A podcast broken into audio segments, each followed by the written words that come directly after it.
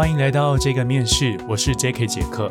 透过文字重点、声音分享，提供求职技巧、人生与职场反思，帮助二十二岁到三十五岁的求职者呈现并发现更好的自己。为了让分享的内容具备足够的品质，而且方便各位了解，我的分享都会花五到八个小时的时间。我发现这次更长了。进行构思、录音以及 Instagram 图文并茂的呈现，期待杰克成为身边各位最好的求职伙伴。这一集呢，我们要谈一个大家敲碗许久的主题，也就是履历的自传到底怎么写？是的，就是自传。在前一段时间，有时候在 IG 上会跟大家互动，会问大家说：“哎，大家想要听什么主题啊？”想要听工作内容怎么写，还是劳健保的相关知识，还是呃如何在面试的时候找到违法的雇主等等的。后来我发现好几次的询问，就是大家最想要了解的都是自传。可是为什么自传会这么晚才啊到第五集之后才跟大家分享的原因，是因为其实自传啊就是一个。综合体就是自传的写法，其实本来就没有一定的格式或是呃内容，所以一个可以把自传写得好的人，一定是因为他在前面的个人资料啊，在工作内容啊、个人表现啊等等的这些东西，他都已经写得很完整了。然后最后就是在用自传的地方如虎添翼，或是把不足的地方做个完美的补强。所以自传算是一个在履历的撰写上面最后的一个漂亮的守门员。那呃，今天自传所讲的，等一下所讲的东西啊，其实很多东西其实在前面的几集，各位都可以拿来做参考。所以如果前面呃履历撰写的一一集、二集跟第四集还没有听过的朋友，真的非常推荐去听，尤其是第四集。跟第五集几乎是要连在一起听的，而且我不知道大家有没有发现，其实这一集我拖延了一个礼拜。原本的目标都是两周可以发一篇，可是自传这一篇我偏偏就延后了一个礼拜。原因是我最近真的太忙了，然后再来是自传真的有好多好多很值得跟大家讲的东西，所以他的呃我的 PowerPoint 啊跟我的讲稿，就是我一直改一直改。然后也看了非常多的文章，然后别人的 YouTube 的分享等等的，就是参考各种版本，然后再结合我的工作内容之后，总归成今天这一集。所以不知道你期不期待？我是很期待。OK，那我们今天第五集到底履历的自传怎么写呢？我们就开始吧。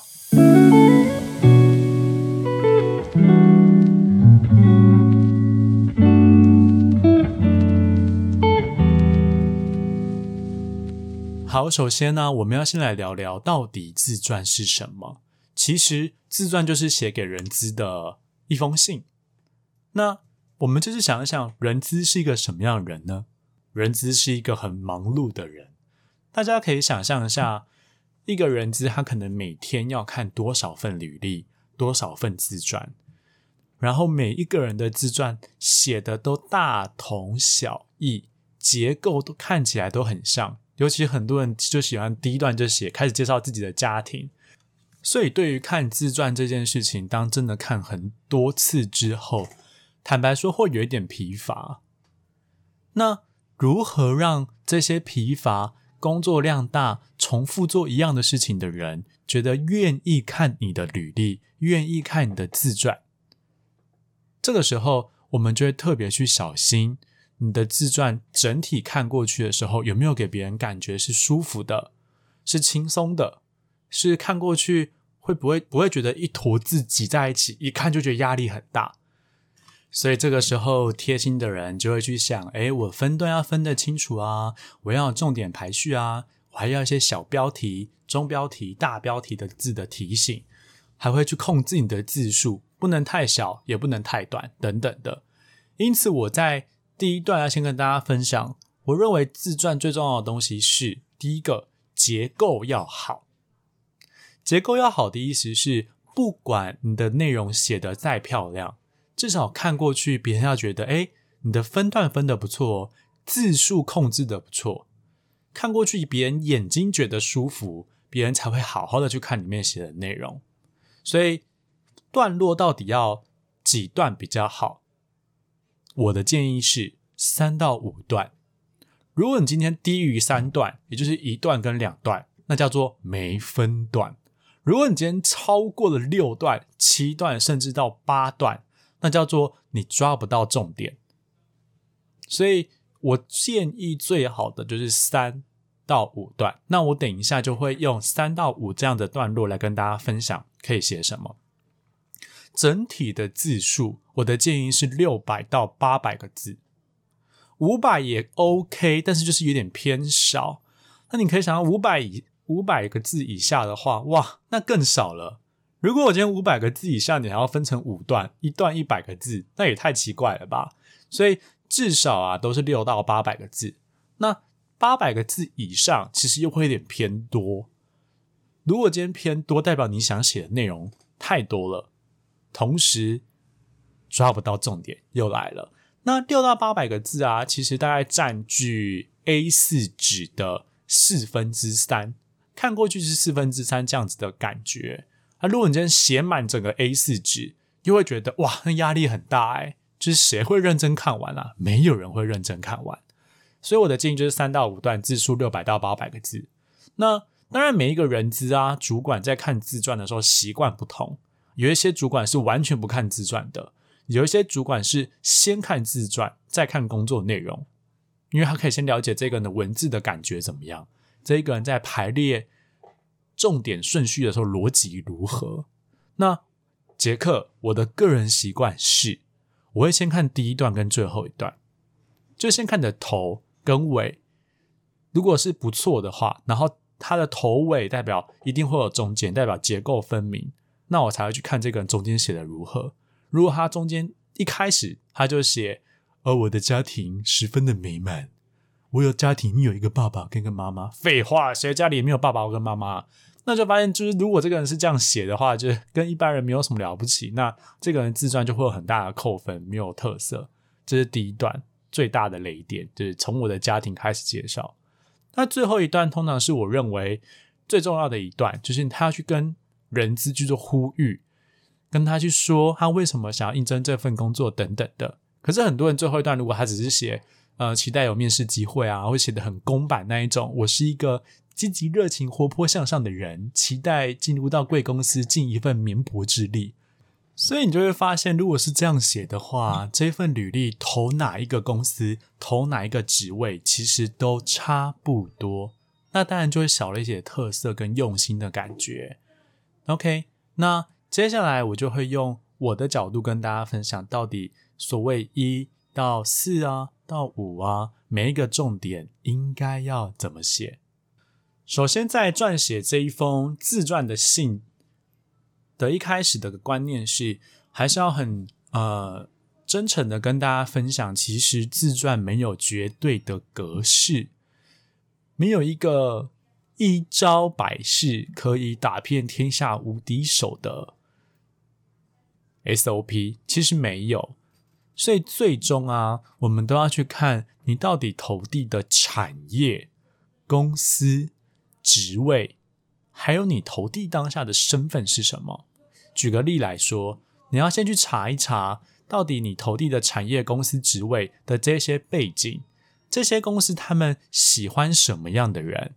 他们喜欢看数据的人，喜欢多介绍自己的人。喜欢工作表现，还是想要了解你生活背景的人等等的。那如果是在前几集所提到的工作内容这个部分，当然就是写你的工作喽。可是，在自传的弹性度其实就很高。那这个环节，你就要去思考，你投递的公司喜欢看哪一个部分，而且他们喜欢的是活泼的，还是温文儒雅的？那喜欢活泼的，那你的用字遣词就可以。对，就是活泼一点。那如果喜欢温文儒雅一点，那当然你在文字的修饰上就要更有气质一些些。所以要去了解你的呃投递的公司，再来是你自己的身份。呃，在 Instagram 上面有做图片给大家，其实身份会是一个很大很大的差别。如果你今天是新鲜人啊，那主管当然会特别重视你的人格特质，因为你没有就没有工作经验嘛，所以当然就看你这个人格特质的潜力。然后，如果以学校经验来说，当然就是你的社团经验，因为社团经验很多人不会写在工作内容上，所以会在社团这边好好的去写你的写在你的自传这边，经历过什么样的社团，有没有当过干部。然后这些社团里面，你曾经办过什么样最大的活动？那办活动就是一个很漂亮的故事嘛，等等的。那除了社团啊、干部领导经验啊，还有没有一些国际的出国经验、国外的生活经验，或者是国际的志工服务经验？那不管是志工也好，国际出国也好，等等的干部经验也好，其实这一些都是可以写成故事的。那人都会喜欢听故事嘛？所以，如果你是应届毕业生或者出社会一两年内的人来说，呃，最重要的是你要去写出你在大学时间有没有哪一些故事是很不错、很加分的。他可能是社团的，可能是出国的，可能是当志工的，等等的。这是新鲜人。那对于有工作经验的人，今天主管还会看重你大学社团吗？如果今天出社会五年了，你在应征的是经理、副理的角色，你去写你大学当过班带，有意义吗？没意义啊！所以，对于有经验的人来说，他们想要看重的东西是你能不能在自传里面去表现出你解决问题的能力，你过去的绩效成就数字如何，你最伟大、最了不起的专案执行经验是什么？那你会发现，专案执行经验它也可以是一个故事。你可以写我曾经花了三天三夜解决一个大客户，中间是怎么解决的，这也是故事。可是，在绩效成就数字的这些表现上面，或者是你曾经哪一个很了不起的故事，可以表现出你曾经解决了公司很大很大很棘手的问题，这些也都是故事。所以，其实自传就是去补充。工作内容那一栏写的不够的地方，或者是更用写信的感觉、口述的感觉，去把你前面所写的东西做一个更完整的会诊。那因为不管你是新鲜人也好，还是有经验的也好，其实呃，主管共同重视的东西，当然就是你的态度。那很多时候在工作内容的地方，不见得能够去表现出来你现在的求职态度。不太能够看得出来，因为只能看到你过去的成绩嘛。所以自传里面的那些文字的给散发出来的味道，还有你在写这封自传这封信的那个字数啊等等的结构啊用心程度，就会很容易的去表现出来你现在的求职态度。OK，所以要么你就像国外的呃。呃，履求职履历一样是没有自传的，它就是一页或两页。那如果你今天要写自传了，其实是有很多东西你需要留意的。OK，以上比较偏向于观念的层面。那接下来我们就来谈到底在一二三四段里面到底该怎么写。那首先在这些段落里面呢，我把它分成四个口诀。好，口诀叫做破关连结。破就是破题，关就是关键重点，连就是连结，然后结呢就是结尾。好，破关连结这四个字。好，那我们来聊聊第一段吧。第一段就是破题吸睛嘛，这个破题的部分为什么要破题？就像开始前面所说的，很多人知他不会这么仔细去看完，所以第一段最重要的事情是你要如何让对方愿意看。第二段，如果你第一段写的就很平凡、很无奇、很不用心的话，嗯，当然就第二段就没有机会，其实就不会往后了。所以第一段一个很大的重点是你要如何让对方愿意往下。所以你一开始在第一段你就要吸睛。那什么叫吸睛？就是你要最快的把你的整体的数字写下来。到底你是一个几年的求职者？你在某个领域做了多久？等等的这种比较。大方向的数字东西可以先写出来，让别人最快在前面三行四行就可以很快很快的去了解你这个人整体的背景。这是第一个整体数字。第二个叫求职目标，就是你过去是一个什么样的人，那你未来想要去哪里？就是你现在的求职目标到底是你要走走去哪里？你要做什么？所以在第一段，我通常会说，最快的地方就是你要让别人知道你是谁，你要什么，你能给什么。好，在 Instagram 这边，我有写一段文字给大家举例。如果今天念的比较快，你可以到呃我的 Instagram 上面看这个文字。我举个例子，就是比较不好的示范，念一段给大家听。好，比如说，呃，我是随风，出生在一个平凡而美满的家庭。今年二十五岁半，爸爸创业从商，妈妈是家管，还有一个到台北工作的姐姐。家中教育比较开放，所以我从小就很独立，个性也比较温文儒雅一点。我希望，blah blah blah blah blah，OK，这其实不是一个比较好的写法，因为每个人都出生在一个一开始看起来蛮平凡的家庭。我说一开始，毕竟现在。啊，对，每个家庭状况很不一样，但一定是一个，就是出生在一个平凡的家庭，这件事情是必然的，那就没有必要写。然后你现在二十几岁半，或是你一个爸爸在做什么，你妈妈在做什么，然后你姐姐、你哥哥、你家的狗什么颜色，Who cares？我们在乎的事情是，到底你现在要做什么？你现在是谁？OK，所以。我这边有在写一个比较好的举例，好，我我当然我写的很快啦，好，就是大家感受一下，好，念给大家听。嗯，呃，我是随云，好，一名以交友为始、助人为本的汽车销售顾问，四年的第一线销售经验，两年总部行销策略的 PM，拥有对人的高敏锐度与市场数据的独到分析。转网行销半年后，开始连续五季超标原曝光目标，并获得总部的奖项，有行销黑马奖以及 J.K. 广告节的凡人创意提案冠军。我会继续，巴拉巴拉巴拉巴。OK，在刚才的范例当中，你可以看得到这个设计师他用交友为始、助人为本来形容自己，八个字搞定。然后的汽车销售顾问，所以他给自己一个很明确的 title，别人一看就知道哦，他是一个怎么样怎么样的销售顾问，然后是卖什么的，然后是卖车的。然后接下来讲他整体的工作年资，四年的第一线销售，两年的行销策略 PM，就代表哦，他有四年的前线作战能力，两年的后面的行销规划能力。那这四年跟这两年培养他什么呢？培养他对人的敏锐度、对市场的独到分析的能力。然后这个全部都讲完之后，他开始讲他的个人最厉害的特色，就是比如说半年之后、一年之后，连续五年、连续五季都得到高 KPI 的表现，而且还获得什么什么奖项、什么什么奖项。OK，不知道各位有没有发现，其实念的数、念的文字的。呃，字数其实没有很多，一样都是三行四行而已。可是你已经可以很通盘、全面的去了解这一个人的特色跟背景。OK，这就是第一段。你要如何用最快速的时间去破题，然后用漂亮的数字、漂亮的文字，尽量的缩短、缩短，然后去吸引别人想要继续往下看。OK，这是第一段破题吸睛，记得哟。好，接下来我们来聊第二段。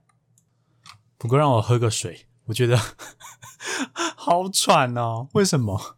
脑袋超烧的啊！应该是因为，哎呀，我今天白天去帮我的好兄弟求婚，嗯，是一个很幸福的时刻。虽然在前面的努力真的是蛮累的，但在那个当下，我以为我会保持冷静的，想不到在女主角 say yes 之前，我就已经哭爆了。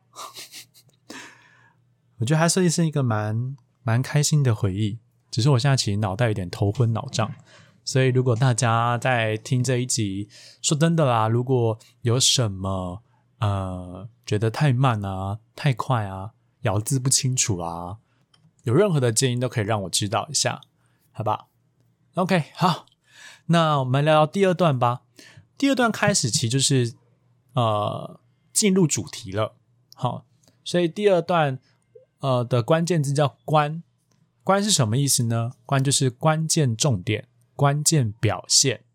什么东西是关键表现？就是到底你你要如何呈现你过去的特别的地方，你的个人的优势。所以很多人在写自传或写履历的时候，常常会跟杰克说：“哎，啊，哇，我就这样子啊，我真的不知道写什么啊，我我想不到我还能再写什么耶。”其实这一段我在第四集其实也讲过，就是。各位，你一定要相信你自己。你过去的人生当中，一定一定有值得你去写的一些故事，或者是一些想法。所以，到底可以写什么呢？嗯，我这边就讲五个东西，大家可以写。好，第一个就是故事啦，当然就是故事。所以，过去什么样的人生经验，什么样的故事，会让你想要去应征这一份工作？或是这一个公司让你特别有感觉，那这这个真的没办法了，这个只能眼睛闭上去想象。好，所以我这边在 Instagram 这边，我举个例子。好，我这边是这样写的。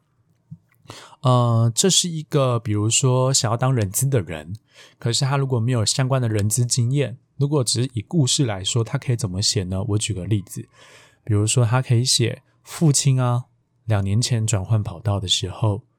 被前东家恶意的批斗、批骂，而当时的人资仔细的查核这一些批骂的讯息之后，而且跟父亲深度的面谈，反而用高薪录取了我的父亲，让我体会到原来人资是这么的重要。因此，我等等等等等等，很想当人资。OK，就是你今天想要当人资，想要应征这个职位，是不是因为什么样的故事？就是你要把那个真实的原因写下来。如果你真的没有故事，那就去创造故事。所以，就是之前我我之前有看到 YouTube 有一个有一个 YouTube 说，好像有一个人为了找工作，就是他说他去永渡恒河，就一一部电影啦。我再找一下。然后，可是他没有永渡恒河过啊，所以他就特别为了写这个故事，然后跑跑到印度，然后去游这个恒河。那跑到印度的过程，游恒河的过程，就遇到很多的人事物。那在这些的过程当中，他就可以写出一篇故事。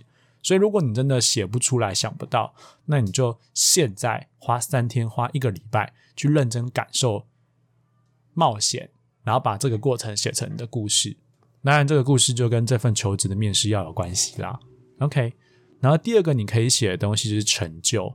成就这个部分在第四集真的写的非常的清楚。好，举个例子，成就当然就跟数字要很明确的关系。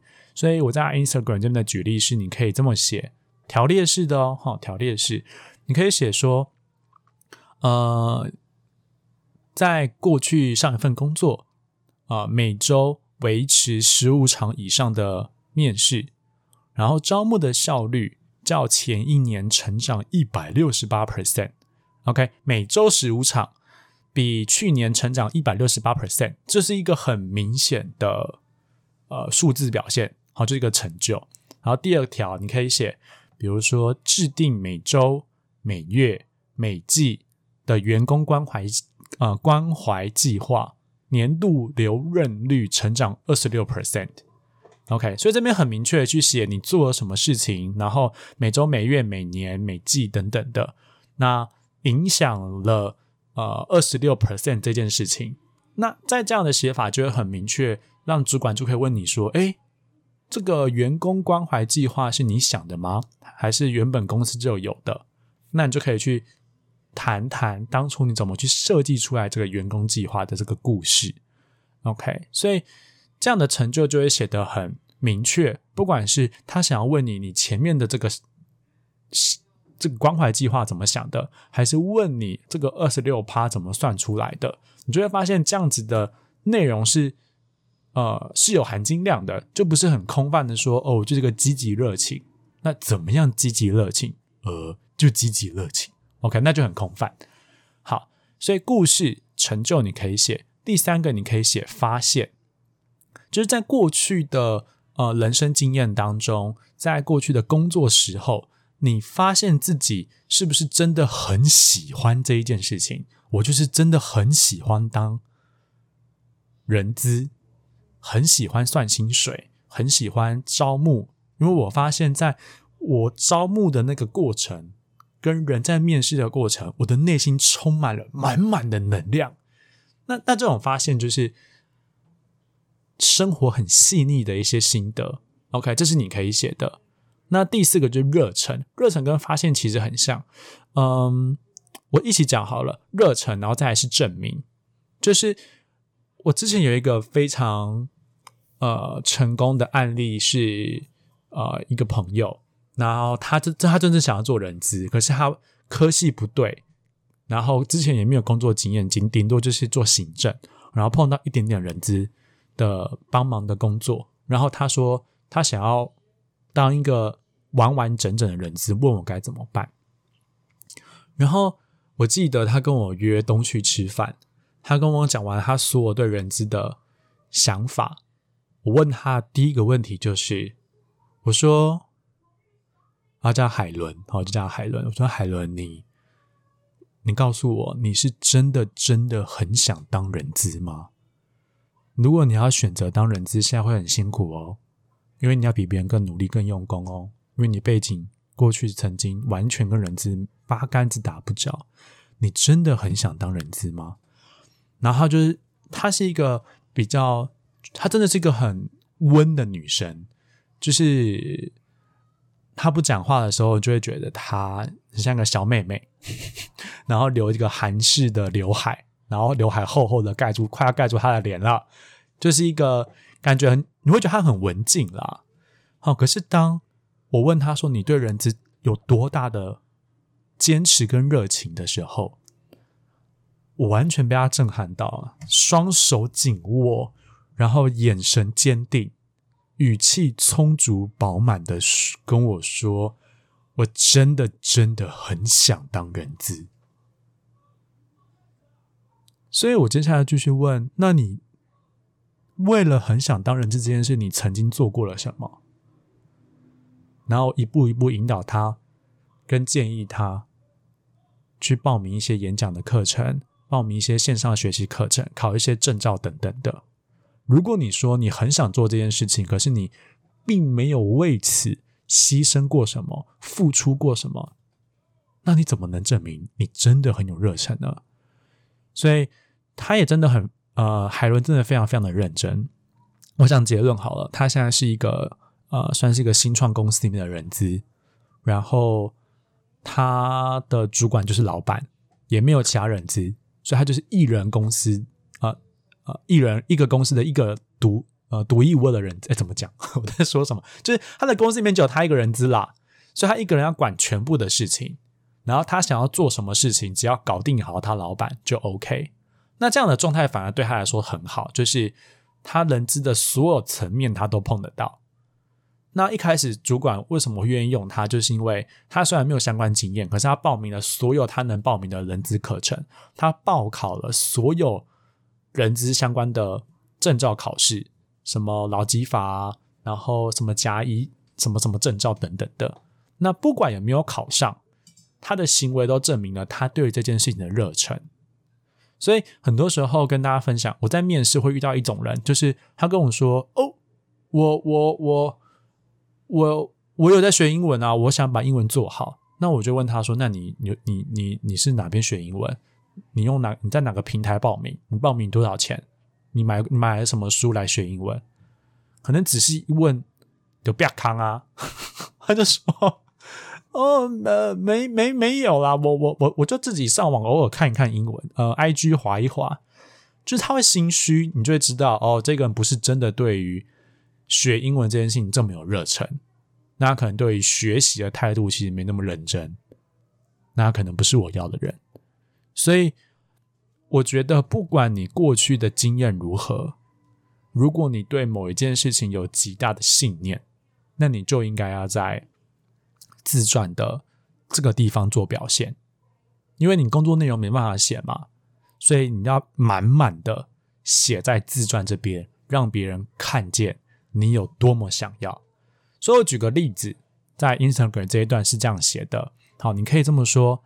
呃，虽然过去没有人资的相关经验，而且我科系又不符合，但我对人资保持着高度热忱。因此，我去年参加了叉叉叉人资营，十二堂叉叉叉人资课，考取了三张叉叉叉证照。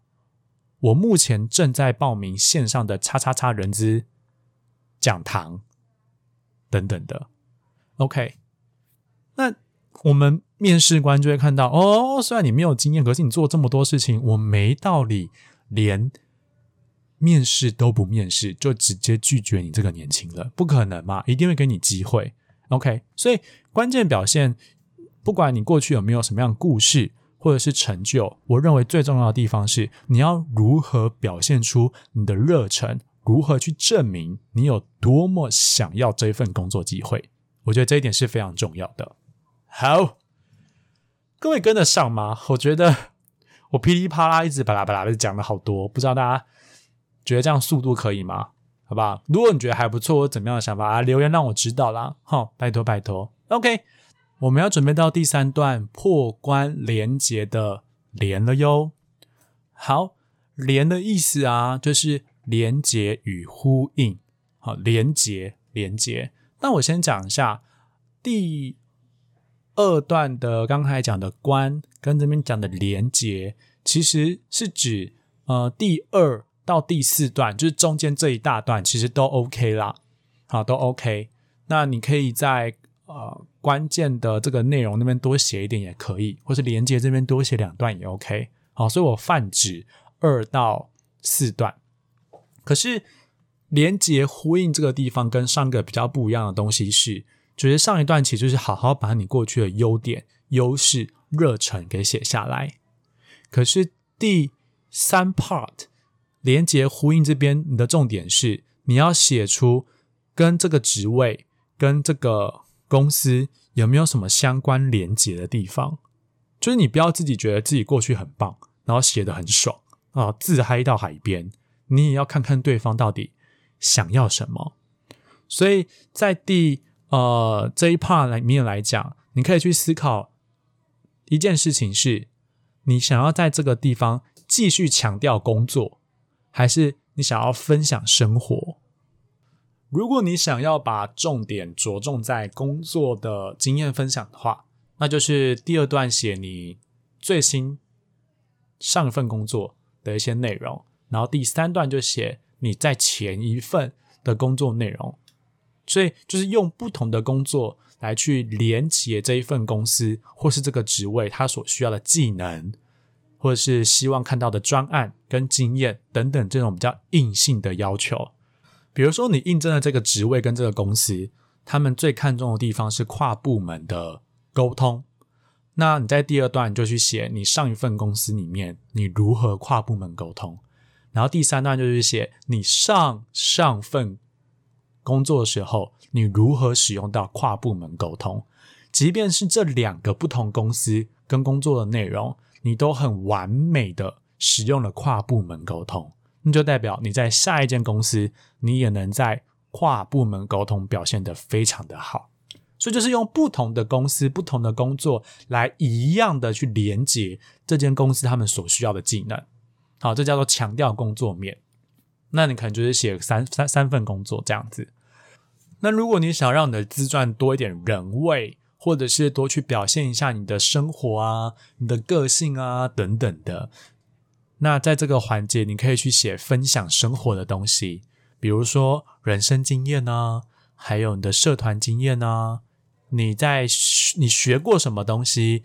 然后从学过的这个东西衍生了你怎样怎么样的个性，那你的兴趣是什么等等的。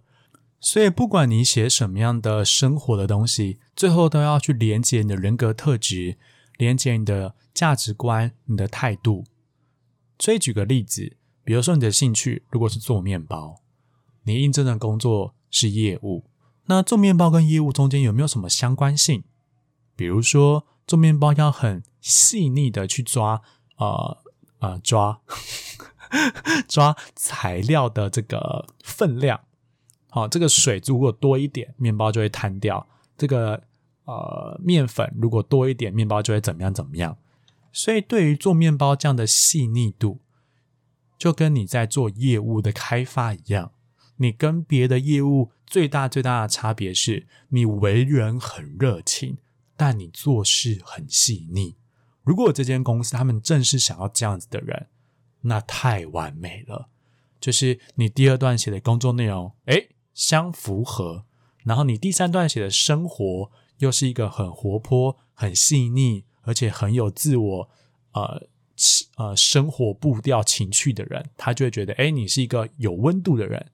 那当然，那这个地方就大加分了。所以在写这个地方的时候，我们就要去了解这间公司到底想要的东西是什么，不要自顾写的很开心，然后才发现原来别人根本就不喜欢这个。那反而就更危险了。好，这就是第三个连结呼应。好，接下来我们谈到第四段。第四段是破关连结的结，结就是结尾状态。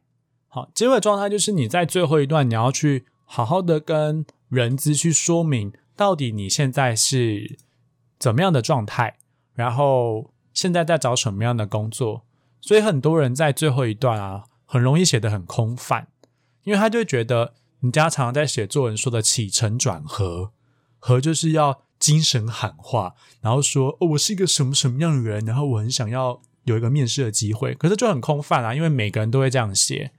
那我认为最后一段就是补充细节跟呃，以及就是一个喊话告白的时间。我认为你可以写三个东西。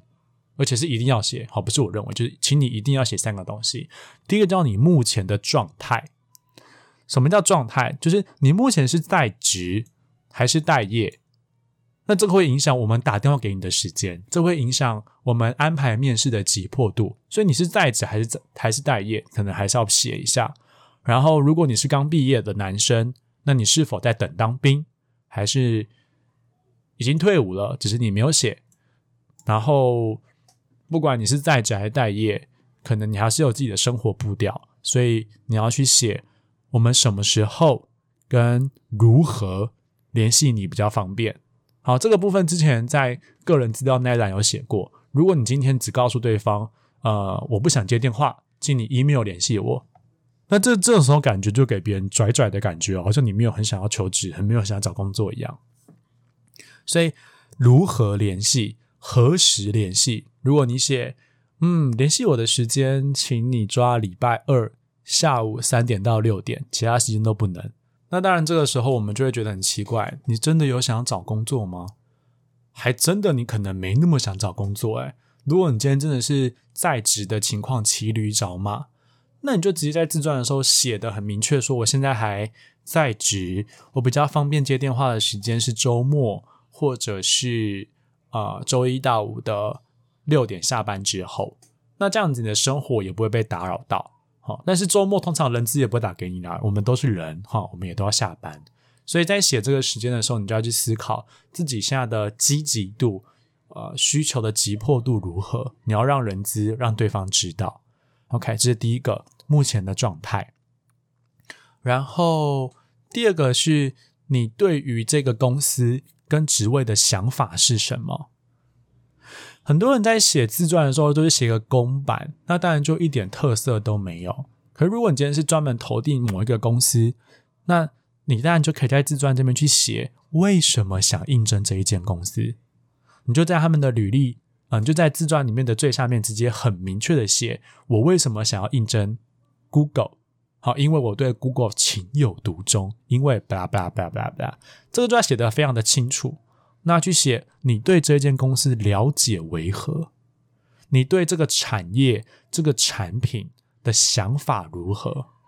这个面试机会，Google 的面试机会，不管有没有录取，但对你来说有多么的特别，就是你要很明确的把这个东西直接写上来，那人资一看到就会说：“哎呀。”这个自传是为了我们而写的耶，也太用心了吧！好，不管怎么样，他态度至少高分过关，现在聊聊再说，只要能聊就有机会。所以我觉得，在对这个公司的职位跟他的背景的想法，就是最合适表现在你的自传的用心跟工作态度了。OK，所以这个地方建议大家好好写。那在结尾这边要写的第三个东西是你的未来规划。你可以写你期许自己在三年、五年之后的目标是什么？三年、五年之后你自己的样子是什么？下一阶段你要如何精进你自己？如果你录取了这一个公司，有没有什么样特别的规划？就是这些问题，其实都是人资他们在面试你的时候会跟你聊的。那如果可以，毕竟这是一封信，那能不能在他们问你之前就先写了呢？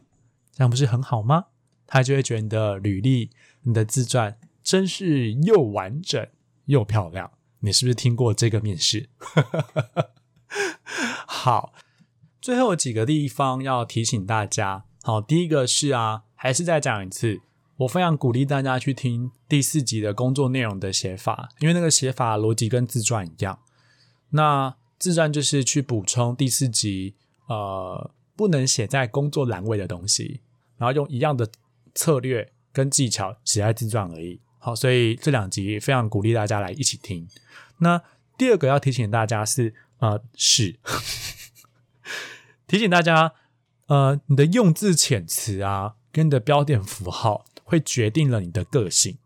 好，这要小心哦。所以第一个，请不要用错字，不要有错字。你有错字代表你不细心嘛。然后你用标点符号，请好好用。好，不要就是呃什么小蚯蚓啊等等的。好，那什么样的用字遣词啊比较不是那么妥当？跟大家分享一下。第一种的用字遣词不好的地方叫做过度的字眼，过度。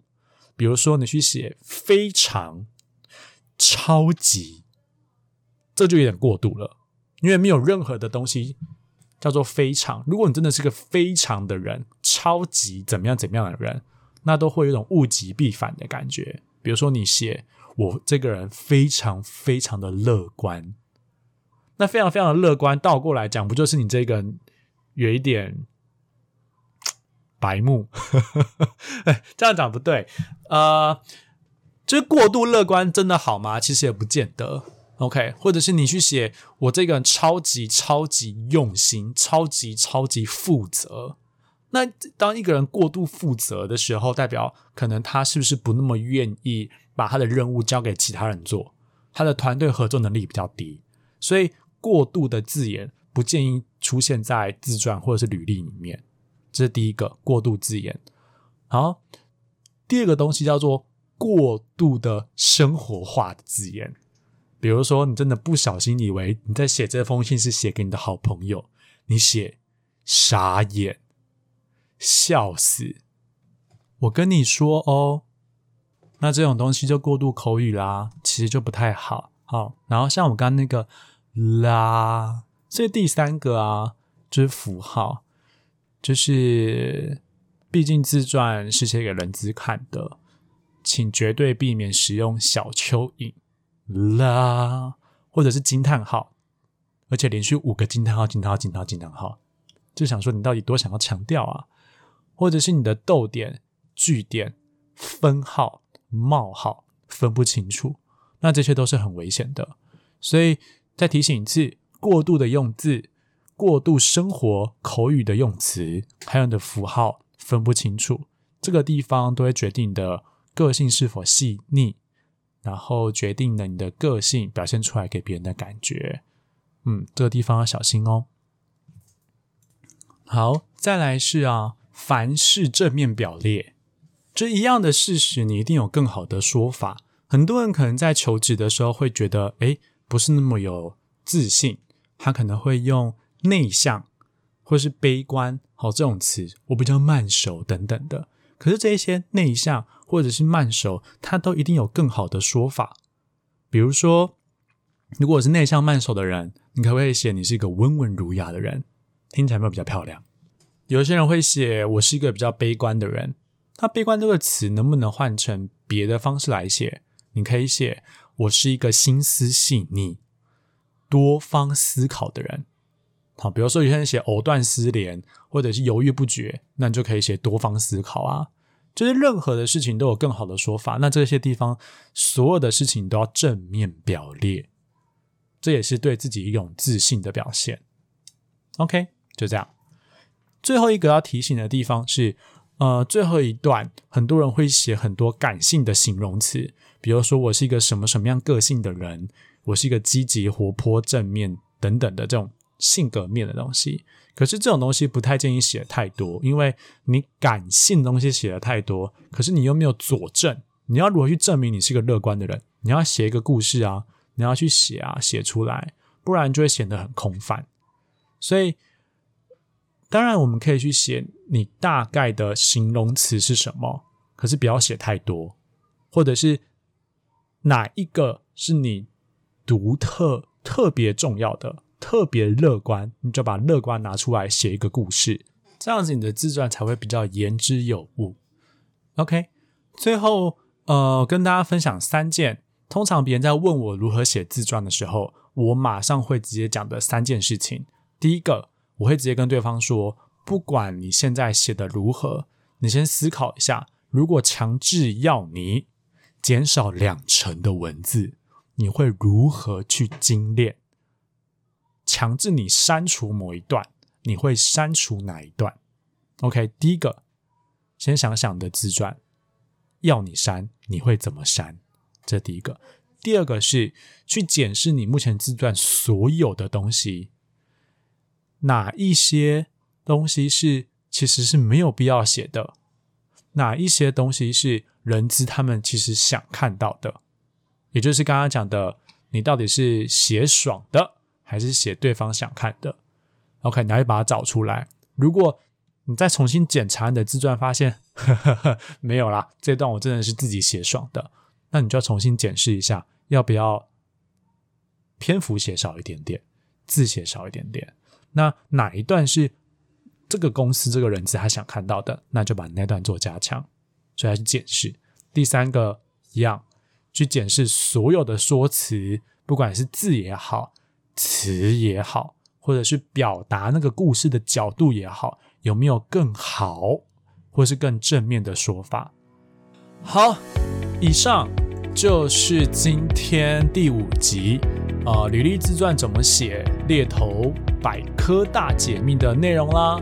最前面跟大家谈到底什么是自传，它是一封信，然后开始跟大家谈没有绝对的格式，你要看产业、看公司、看职位、看身份。中间用了四个字跟大家谈到底怎么写，叫做破关连结。最后帮大家做个小小的结尾，以及我在跟别人讲自传该怎么写的时候，马上会讲的三件事情。希望今天的 podcast 对你啊很有帮助。那你会发现今天这一集的时间比较久，嗯，是因为觉得自传真的有很多东西想谈，所以我也没有用加速，就是比较生活化的跟大家聊一聊。那如果你觉得呃这样子的聊还是来不及笔记的话，那老样子。有两种方法可以去回顾我今天 podcast 所讲的东西。第一个，请大家追踪我的 IG，这个面试。我这一次把我所讲的内容啊，花了特别特别多的时间做成了八张的图文，放在 IG 上面。那如果你真的觉得不错，我真心希望呃各位朋友可以帮我多多分享给你身边所需要的人。我觉得这一集我的准备算是更用心了。